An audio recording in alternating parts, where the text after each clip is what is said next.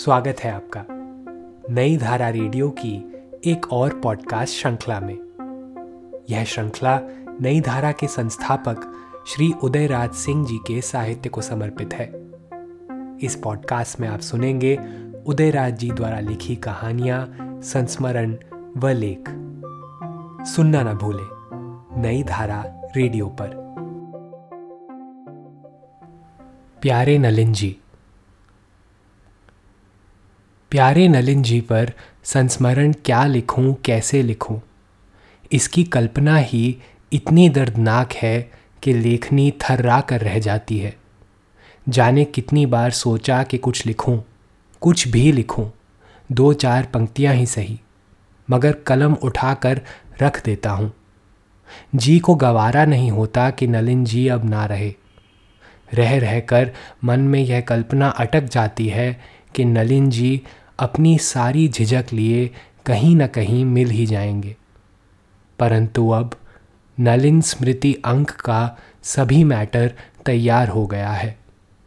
अब यदि कुछ ना लिखा जा सकेगा तो जाने कैसा लगेगा? हमारे परिवार में साहित्य की चर्चा बराबर होती रही है। बचपन में हमारे पिताजी उर्दू बंगला की चीज़ें सुनाकर परिवार के सभी बच्चों का मनोरंजन करते तो हमारे छोटे बाबूजी, स्वर्गीय कुमार सर राजीव रंजन प्रसाद सिंह, संस्कृत की पुस्तकें पढ़ाकर हमें सुनाते और उनकी चर्चा होती। छोटे बाबूजी अंग्रेज़ी साहित्य के बड़े अच्छे विद्वान थे और 1917 में उन्हें इलाहाबाद विश्वविद्यालय से एमए अंग्रेज़ी की परीक्षा में सर्वप्रथम होने के नाते जुबली पदक भी मिला था, परंतु संस्कृत साहित्य का भी उनका बड़ा सुंदर अध्ययन था और वाल्मीकि रामायण से उन्हें इतना प्रेम था कि वह पुस्तक मृत्यु के दिन तक उनके सिरहाने ही रही। वाल्मीकि रामायण तथा अन्य संस्कृत पुस्तकों की चर्चा करते करते वह स्वर्गीय महामहोपाध्याय पंडित राम अवतार शर्मा का भी ज़िक्र करने लगते जो उन दिनों जीवित थे। उनके पंडित्य से वह बहुत प्रभावित थे और शर्मा जी की प्रशंसा जो यूरोप में और खासकर जर्मनी में हो रही थी, उसकी कहानियाँ भी हमें सुनाते। मेरे संस्कृत शिक्षक जगदीश शुक्ल भी महामहोपाध्याय पंडित राम अवतार शर्मा की विद्वता एवं पंडित्य की चर्चा सदा मुझसे किया करते, और उसी समय उनके दर्शन की अभिलाषा मुझमें जगी। परंतु होनहार ऐसा कि मेरे बचपन में ही उनका देहांत हो गया, और मेरी अभिलाषा पूरी ना हुई। कुछ बड़े होने पर मैंने पंडित जी से पूछा, आप अक्सर स्वर्गीय महामहोपाध्याय पंडित राम अवतार शर्मा के यहाँ जाते हैं। उनके निधन के बाद उनके परिवार में अब कोई रहा या नहीं, पंडित जी ने तुरंत उत्तर दिया, वाह, उनके पुत्र नलिन जी पिता के समान ही प्रतिभाशाली हैं और पटने में ही रहते हैं। चलिए, किसी दिन मिलाऊं आपको उनसे। पिता के दर्शन आपके भाग्य में ना थे, किंतु पुत्र के दर्शन तो कीजिए।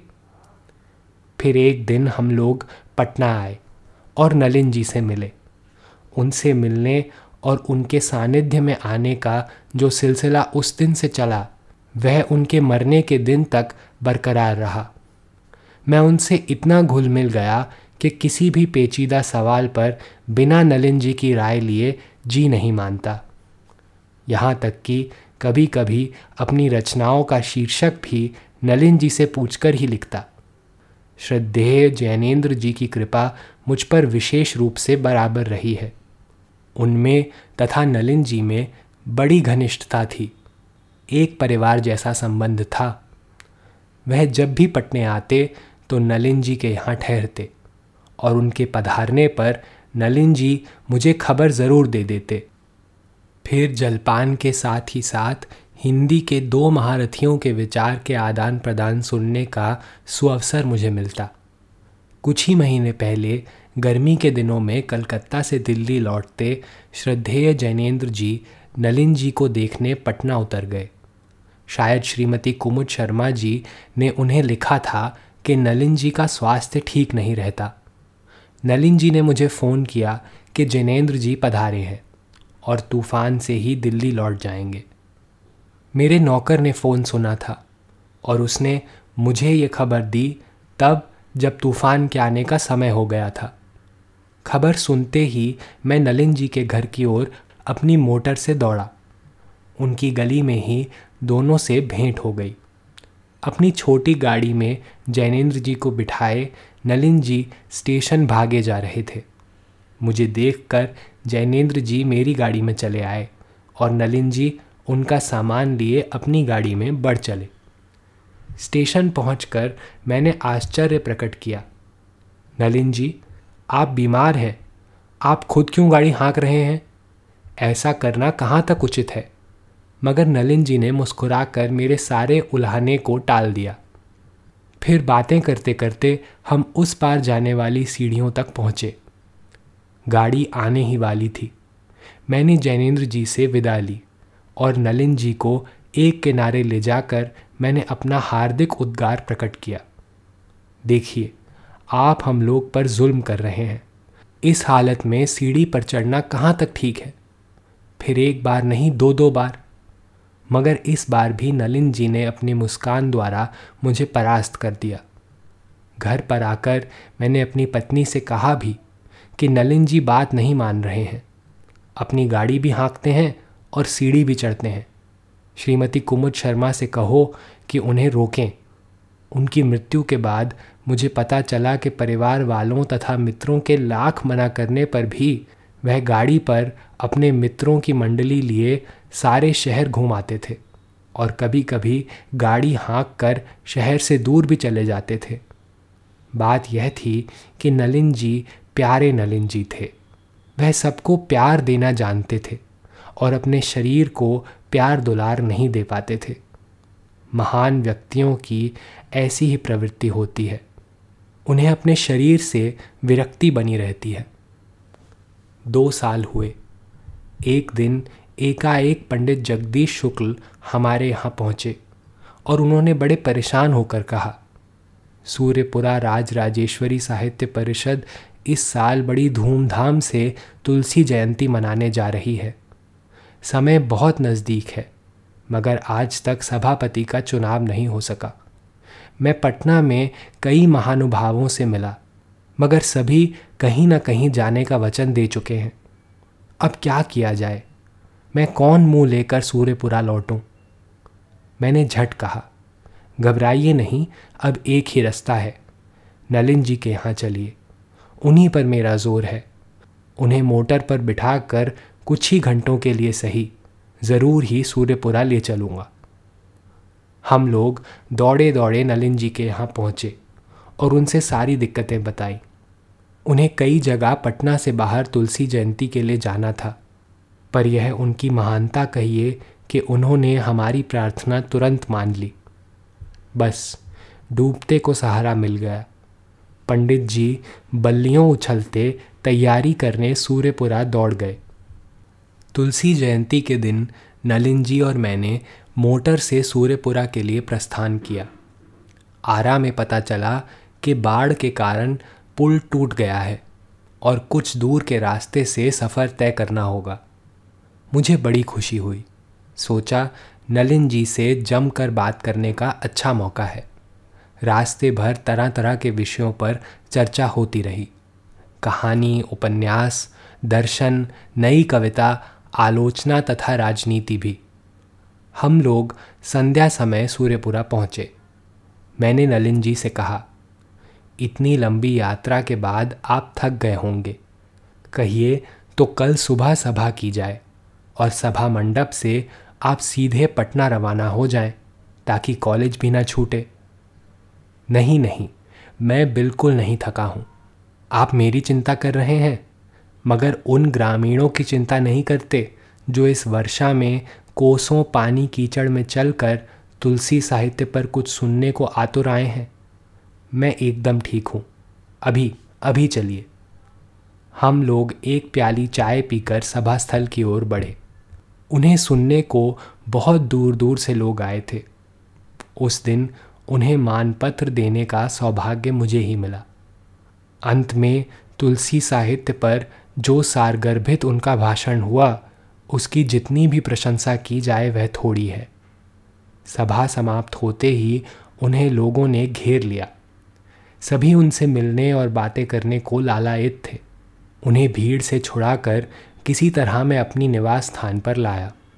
मेरे यहाँ उनके सम्मान में एक प्रीति भोज का आयोजन था। बहुत देर तक खाना पीना हुआ। खुश गप्पियाँ हुई। फिर मैंने नलिन जी के सामने प्रस्ताव रखा। आप काफ़ी थक गए होंगे। कल सुबह ही पटना लौटना है। यदि विश्राम करना चाहें तो सारी व्यवस्था हो गई है। नहीं नहीं, अभी बैठिए। अभी जल्दी क्या है? अभी अभी भोजपुरी लोकगीत पर चर्चा चल रही थी। क्या इस गाँव में भी कुछ लोग ऐसे हैं? वाह, यहाँ तो ऐसे लोग भरे पड़े हैं। चंद चीज़ें मैं आपको भी सुनवाता हूँ। मैंने झट रामबली, लोहार तथा बालकेश्वर अहीर को बुलवाया। दोनों भोजपुरी गीत बनाते हैं और खुद गाते भी हैं। इस इलाके में इनका अच्छा नाम है। दोनों ने एक समा बाँध दिया। नलिन जी उनकी चीज़ें आनंद विभोर हो सुनने लगे। मध्य रात्रि के उपरांत मैंने टोका। नलिन जी, अब सोने चलिए, नहीं तो कल आप बीमार पड़ जाएँगे और समय पर कॉलेज भी ना पहुँच पाएँगे। साहित्य रसिक नलिन जी साहित्य के हर अंग पर रीत जाते थे। भोजपुरी लोकगीतों को उस रात इतना तन्मय होकर सुनना मुझे कभी ना भूलेगा। बीच बीच में नलिन जी की जो टिप्पणियाँ होती, वह अद्वितीय, उफ, वह रात अब लौटने को कहा। नलिन जी सदृश मित्र तो अब मिलने से रहा। 1960 के जाड़े का मौसम, दिन के 11 बज रहे होंगे। मैं प्रेस जाने की तैयारी कर रहा था कि किसी ने सूचना दी कि बाहर नलिन जी पधारे हैं। मुझे बड़ा आश्चर्य हुआ। यह तो उनके कॉलेज जाने का समय है। आज ऐसी कौन सी अप्रत्याशित घटना हो गई जो उन्हें इस समय यहाँ घसीट लाई? मैं दौड़ा दौड़ा बाहर आया तो देखा, प्यारे नलिन जी बड़े इत्मीनान से बैठे हैं। प्रणाम पाती के बाद मैंने ज़रा झिझकते हुए कहा, कहिए, खैरियत तो है? आज कॉलेज बंद है क्या? नहीं, मैं तो सचिवालय से आ रहा हूँ। एक मीटिंग थी। वहीं मुझे पता चला कि अनजाने में मैंने आपका कुछ उपकार कर दिया है। लौटते समय सोचा कि इसकी खबर आपको देता जाऊँ। अनजाने में भी एक मित्र का उपकार कर देने से मुझे बड़ी खुशी हुई। मैं तो अवाक था। मेरे पास कृतज्ञता ज्ञापन के कोई शब्द न थे। कुछ देर के बाद ही मैं कह सका, नलिन जी, आप मुझे शर्मिंदा क्यों कर रहे हैं? यह बात तो मुझे आप घर पर फ़ोन से बुलाकर भी कह सकते थे। कॉलेज छोड़कर इतनी दूर कष्ट कर आना कहाँ तक ठीक है? मैं तो वह हंसने लगे। इसमें कष्ट क्या है? मैं तो बहुत खुश हूँ। यहाँ से कॉलेज ही तो जाना है, रिक्शा रुका है। मैंने झट कहा, भाई, अब भी तो मुझ पर रहम करें। खुदा के लिए रिक्शा तो छोड़ ही दें, मेरी गाड़ी पर जाएँ। यहाँ से पटना कॉलेज पाँच मील दूर है। अहो भाग्य मेरा, नलिन जी ने हँसते हँसते मेरी बात मान ली। संकोची और विनम्र मित्र होते हुए भी नलिन जी कभी अपना साहित्यिक दायित्व ना भूलते थे। अभी उस दिन भूदानी सोनिया पर चर्चा होने लगी तो नलिन जी ने झिझकते झिझकते कहा, शिवाजी किसी राजनीतिक सिद्धांत को नज़र में ना रखकर यदि साहित्य की दृष्टि से कोई उपन्यास का सृजन हो तो ज़्यादा श्रेष्ठकर होगा। उनका इतना इशारा मेरे लिए काफ़ी था। एक बार बच्चन देवी गोष्ठी में राज ऋषि पुरुषोत्तम दास टंडन पधारे थे। उस दिन चर्चा में उन्होंने कहा कि साहित्य से जीवन का महत्व ज़्यादा है और उसे महान बनाना ज़्यादा आवश्यक है। आज जब मैं श्रद्धेय टंडन जी की उन बातों को सोचता हूँ और पलट कर प्यारे नलिन जी के जीवन पर सोचता हूँ तो ऐसा लगता है कि नलिन जी का साहित्य और जीवन दोनों महान हैं। वह कलम के ही नहीं, दिल के भी धनी थे। और यह मणिकांचन संयोग किसी एक में विरले ही देखने को मिलता है। उनके जैसा सुहृद, उनके जैसा नेक मिजाज मानव तो आज की दुनिया में चिराग लेकर ढूँढने पर ही मिलेगा। जब ही तो उनकी शव यात्रा में सभी वर्ग के लोग देखने को मिले। क्या अमीर, क्या गरीब, क्या साहित्यकार, क्या अफसर। ऋषिकल्प, आचार्य शिवपूजन सहाय की तो आँखों से अश्रुधारा बह रही थी। कोने में खड़ा मेरा सरयू ड्राइवर भी जो यदा कदा उनको सवारी दे चुका था और उनके स्नेह की कुछ बूंदे ही पाया था फूट फूट कर रो रहा था। उनकी शव यात्रा शव यात्रा न थी। एक महान साहित्यकार की अंतिम शोभा यात्रा थी। उस दिन मुझमें इतनी हिम्मत न थी कि मैं उस अंतिम शोभा यात्रा में अंत तक शामिल रह सकूँ। मैं अस्त व्यस्त घर लौटा और अपने आप में खो गया। फिर मैंने देखा कि प्रेस की डाक लिए मेरा नौकर खड़ा है। मैं चुप था, गुमसुम। उसने पूछा, आज कोई मिनिस्टर, कोई भारी अफसर मर गईलन ह का? बाँस घाट पर इतना आलम बा कि बाप रे बाप। साइकिल से उतर के चले के पढ़ल ह। ऐसन भीड़ तो घाट पर कभी ना देख ले रही। कितना बड़ अफसर रहन सरकार? मैं अभी चुप हूँ। सोच रहा हूँ इसको क्या मालूम कि यह किसी सत्ताधारी अफसर के नहीं, परंतु साहित्यकार नलिन जी के प्रति जनता का प्रेम प्रदर्शन था, जो स्वयं सत्ताधारी ना था, किंतु जनमानस के हृदय का हार था, और था उसके उन्नत ललाट का सौम्य श्रृंगार भी। इस पॉडकास्ट को सुनने के लिए आपका धन्यवाद। हम आशा करते हैं कि हमारी यह प्रस्तुति आपको ज़रूर पसंद आई होगी। अन्य पॉडकास्ट्स, वीडियो इंटरव्यूज़ आदि के लिए नई धारा को सभी सोशल मीडिया प्लेटफॉर्म्स पर फॉलो करें। जल्द ही आपसे फिर मुलाकात होगी। धन्यवाद।